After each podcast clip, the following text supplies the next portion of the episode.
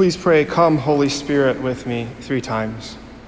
Come, Holy Spirit. Come, Holy Spirit. Come, Holy Spirit. Heavenly Father, as we call upon your Holy Spirit, we ask for the graces to know that your Son is truly present in the Eucharist as we celebrate First Communions this weekend.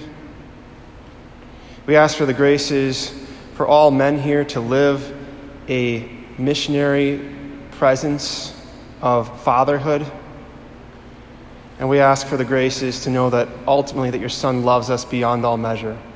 Please remove all distractions, all evil that is in this place, so that we may leave here transformed with more hope more love, and more joy. We make all these prayers through Christ our Lord. Amen. Well, it's a pleasure to, to be here with you, and I'd like to just incur, uh, tell you a story about uh, a gentleman who was on an airplane recently. And this gentleman's a little bit older, and he finds that when he's on an airplane, having conversation makes the plane ride go by a little bit faster.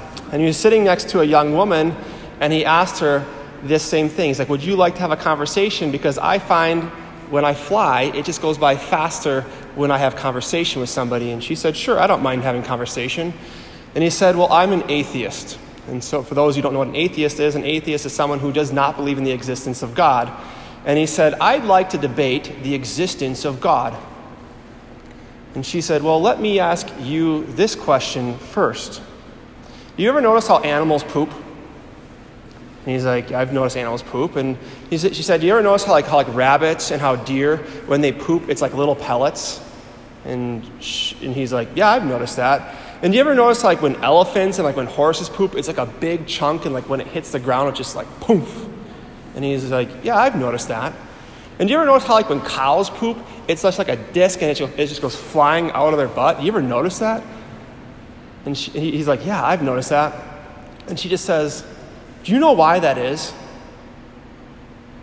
And he said, I haven't a clue. She said, Well, why would you want to debate the existence of God when you do not know crap?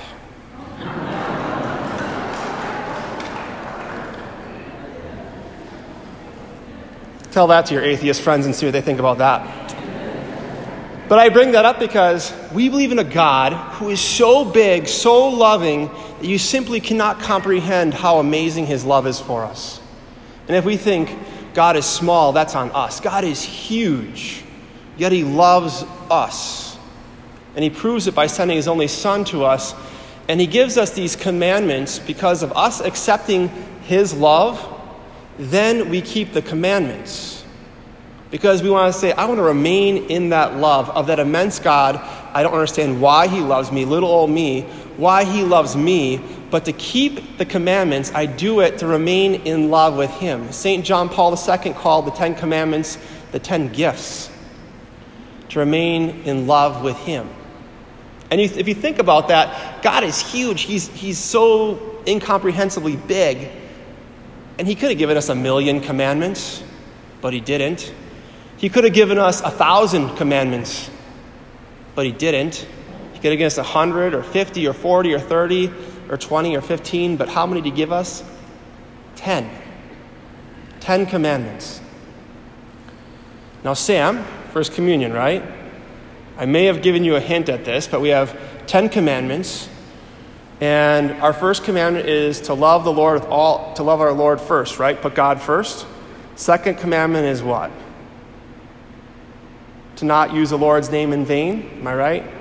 Third commandment, we're doing it right now keep holy the Sabbath. And fourth commandment is to honor your mother and father. Now, keeping the holy the Sabbath is, is, is doing what we're doing right now, doing what Jesus commanded us. He said, Do this in remembrance of me. And also, the Sabbath means having rest, like saying no to all the craziness in the world. And I'd like to look at the third commandment and the fourth commandment together today because as our students go through their first communion this weekend, there's no way, mom and dad, that they can drive themselves to church and keep the commandments on Sunday. That's your job. And for them to honor their mother and father and to keep the third commandment, it goes like hand in hand. You can't separate those things. And when they confirm, they're saying, Thank you so much. I am going to live the faith apart from you now. I still need you, but now I'm owning it. I'm owning it. And to keep the Sabbath, to keep that Sabbath, it's not easy because there are spirits out there that don't want you and I here. They don't want us here. But I just want to say, on behalf of the priest, on behalf of Deacon Andy, the parish, we want you here every single Sunday. Because as our world goes more crazy and more crazy and more crazy, look at how peaceful it is in here right now. We need this. We need community. We need the Eucharist. We need the body, blood, soul, and divinity of Jesus. Because I don't know about you, but like the more I, I turn on the news, the more I like just get disgusted with the world, thinking everything is going to hell in a handbasket. But yet, when we keep the commandments, when we put Christ first, and we don't use his name in vain by saying, like, Jesus Christ, or God damn it, or oh my God, and we keep this at the center of our lives, and we honor our mother and father and the rest of the commandments, the gift is peace. The gift is hope. And we don't see that in our world so much right now. In our gospel reading today, Jesus is very clear. He says, Fear no one. He says, Nothing is concealed that will not be revealed. Sometimes we think we can hide from this big God. We think, He won't see me, and we fool ourselves. He says, There will not be one secret that will not be known. All of us are going to be judged. We're all going to be judged for how well we kept the commandments, how well we kept the promises when we had our kids baptized, that we would raise them in the faith by keeping the commandments. And when the priest asked everyone here if you have a child and got them baptized, he said, Do you clearly understand what you are about to undertake? And the parents respond, I do. But sometimes we wonder after baptism, are they ever going to come back? at the First Communion? Are they ever going to come back and keep the commandments? Because as it's Father's Day weekend, as it's Father's Day weekend, the fathers, all of you who are dads out there, there is an immense impact that you make on your children, whether you realize it or not. There's been a study that's come out in a, in a program called That Man Is You. It's a men's program for spirituality, for growing in fellowship. And I can remember when I saw this statistic, my jaw dropped.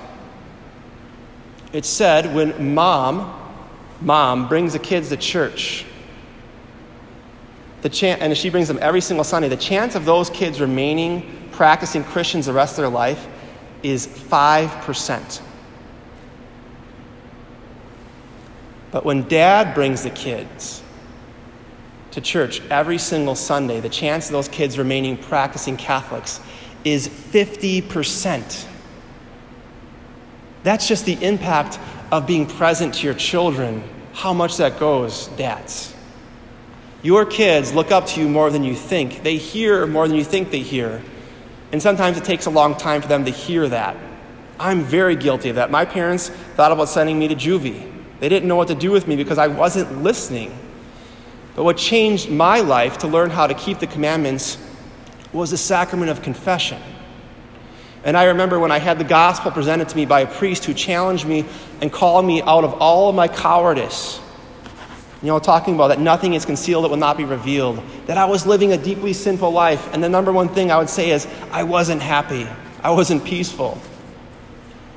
And he said, If you want to be a man of God, which I truly did, but I didn't know how to do it, he said, Go to confession and surrender your life to Him. So I went to confession and I did that because I wasn't happy.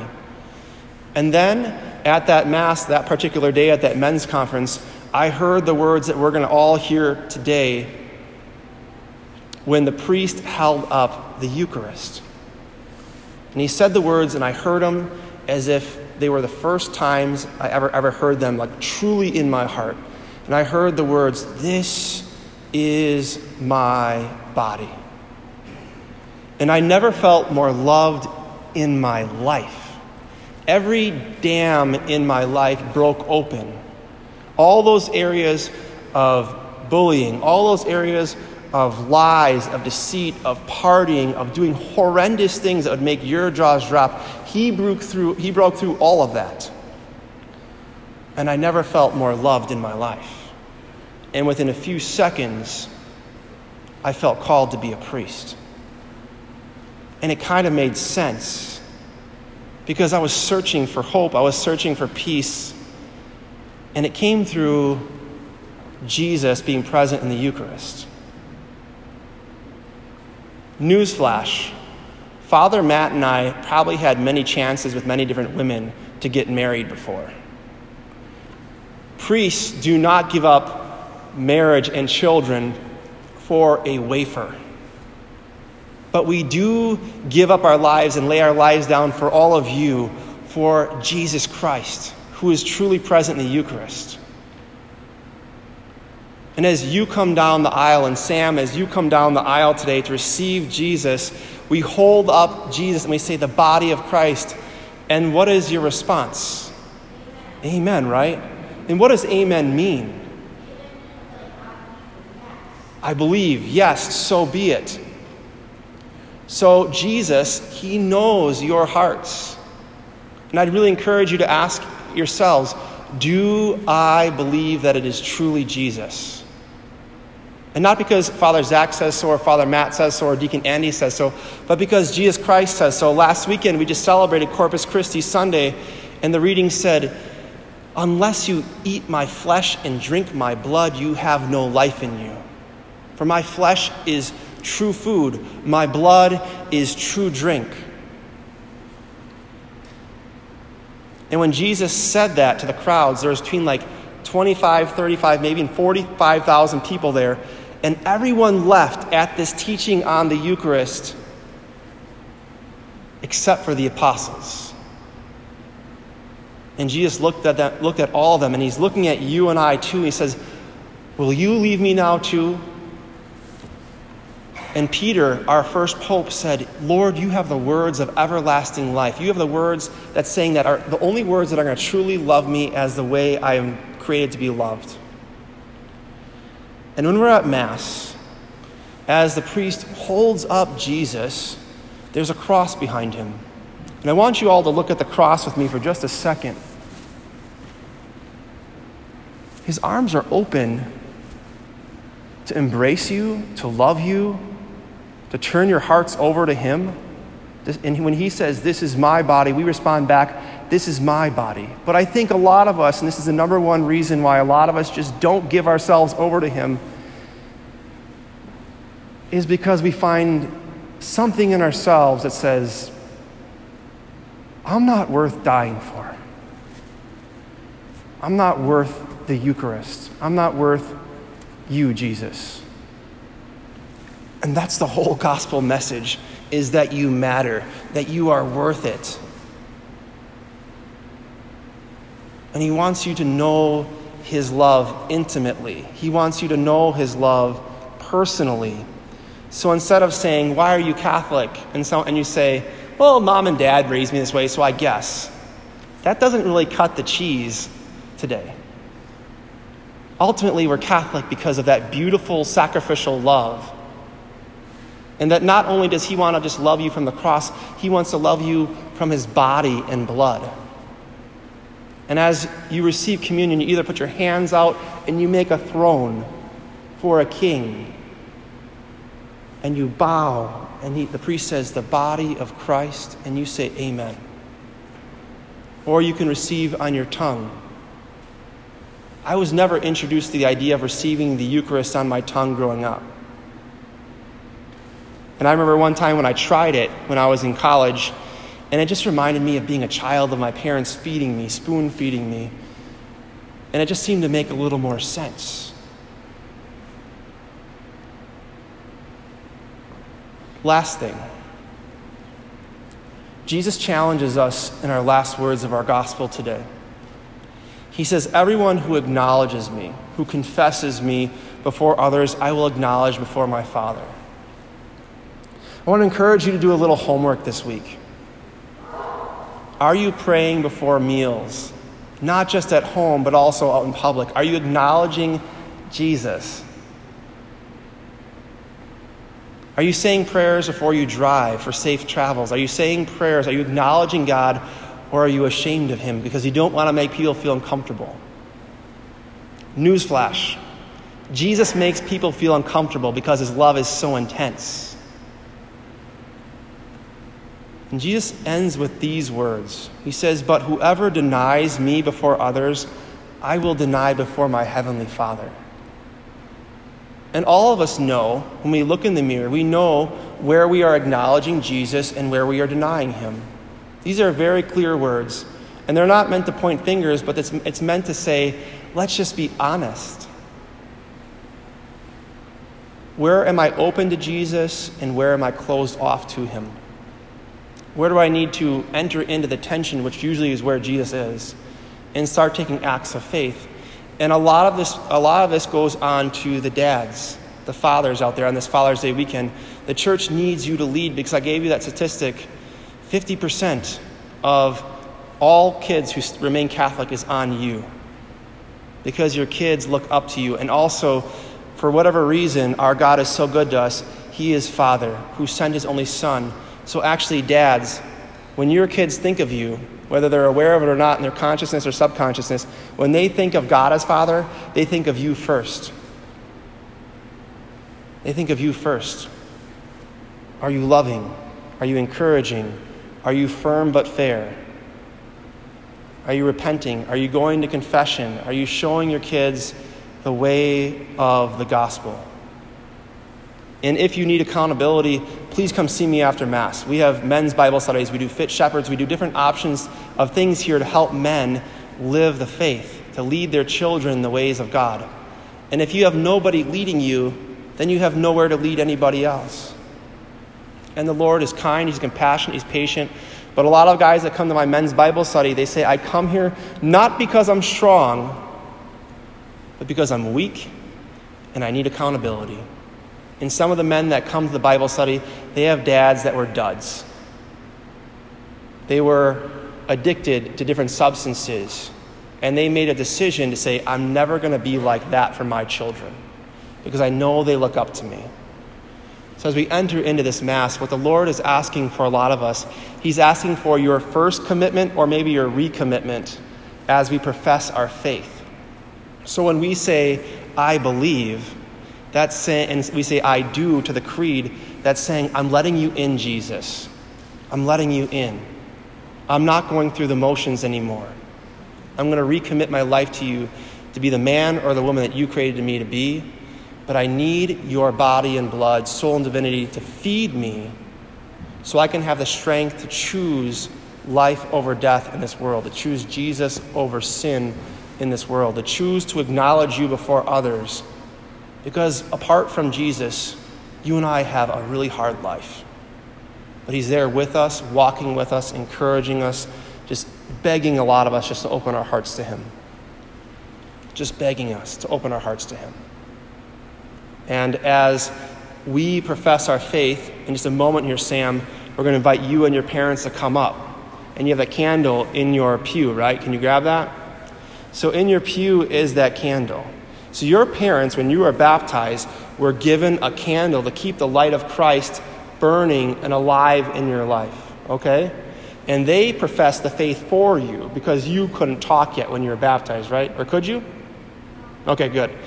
So, when you were baptized, they did that and it was a sign of to keep that flame going. And now you're saying, Thank you, mom and dad, for bringing me here to this day. I want to come back every single Sunday, and I want to keep this light going.